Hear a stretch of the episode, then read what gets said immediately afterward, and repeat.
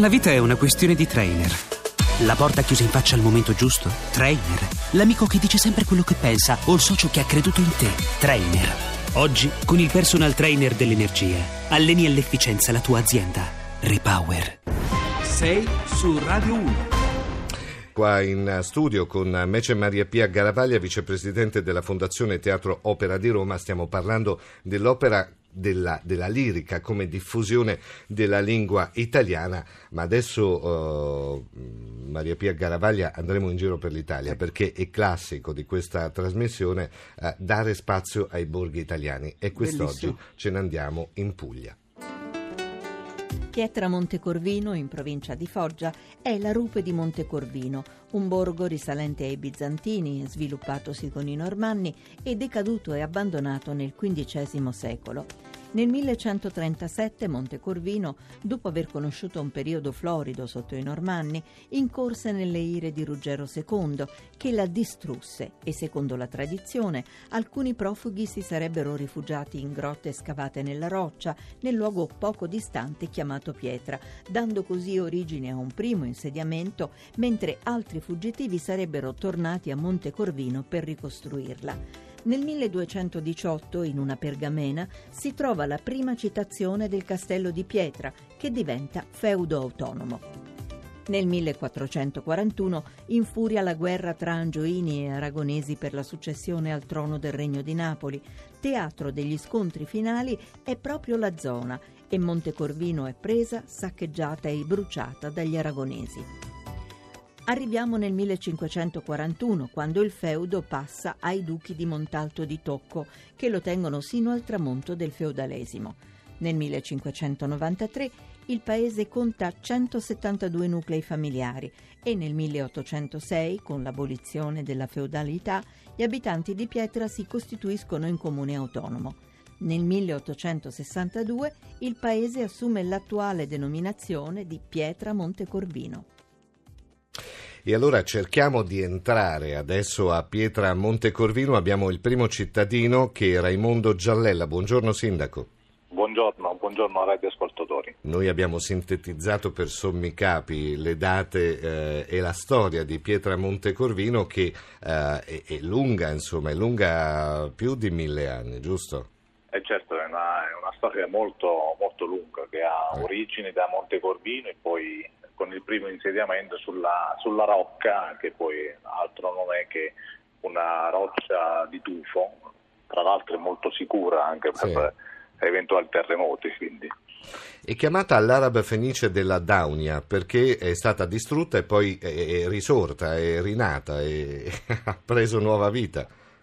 No, è chiamata Fenice perché è una comunità molto attiva, una delle più attive, tant'è che nonostante nelle aree interne ci siano fenomeni di spopolamento, Pietra Montecorvino negli ultimi anni è uno di, di, quei paesini che non, non ha un decremento demografico, questo per noi è un dato positivo, un dato motivo di orgoglio. Che cosa non si può perdere all'interno di eh, Pietra Montecorvino? Chi si trova a transitare da quelle parti o chi ci viene in vacanza per, eh, di proposito a, nel, nel suo paese?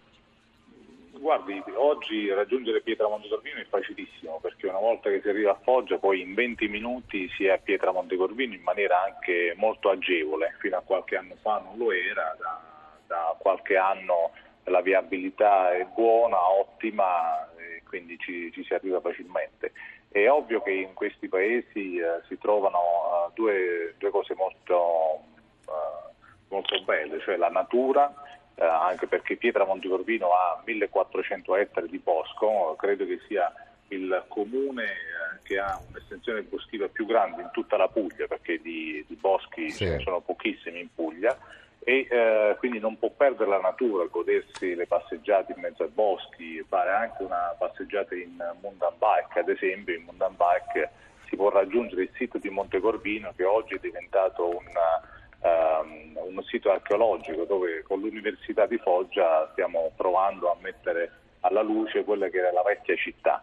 Eh, lì c'è anche ancora la torre che è perfettamente in linea con quella di Pietra Montecorvino che mhm. serviva come erano delle torri di guardia sostanzialmente. Sì, Quello sì, che sì, noi- E da lì, eh, una volta che si scopre la natura, poi si scopre sicuramente la storia del nostro paese e, ehm, ed è doveroso visitare il Palazzo Ducale, che è un complesso eh, molto bello che sta all'interno del centro storico, dove sono state ricostruite in alcuni casi, ma grazie anche alla- all'apporto della, della Chiesa, dei parroci che si sono succeduti a Pietra Montecorvino, sono state conservate eh, ad esempio gli stemmi di Certo. Montalto. Tra Sì, l'altro sì, la sì, famiglia sì. Montalto è ancora eh, in vita e ce ne sono ancora alcuni che eh, sono a Pietra Montecorvino, che vengono a Pietra Montecorvino. Ecco, questo è l'esempio di come il nostro sia un paese straordinario, che non è fatto solo di grandi città come Roma, Milano, Firenze, Palermo per abbracciare tutta l'Italia, ma è fatta anche di piccoli paesi, di piccoli borghi Anzi, che, eh, anzi. che Buongiorno hanno... Sindaco, Maria Pia Garavaglia, vicepresidente della buongiorno, Fondazione del buongiorno. Teatro che ha Opera avuto di Roma. esperienza di amministratore locale, quindi so mettermi nei suoi panni. Mi pare che Pietramonte Corvino ci dica una cosa importante, che mantenere il territorio, custodirlo, alla fine diventa esso stesso un tesoro, un patrimonio. Qualche volta si è creduto che la modernizzazione dei nostri paesi o dei nostri borghi significasse modificare anche urbanisticamente l'habitat, invece solo così si mantiene. Certo, c'è bisogno della solidarietà del paese. Se, certo. lo- se l'aeroporto di Foggia fosse eh, attivato pienamente saremmo molto più vicino non solo a Montecorvino ma anche ad altri bellissimi borghi. E allora grazie a Raimondo Giallella, Grazie, sindaco grazie di Pietra Montecorvino, grazie per essere stato con noi.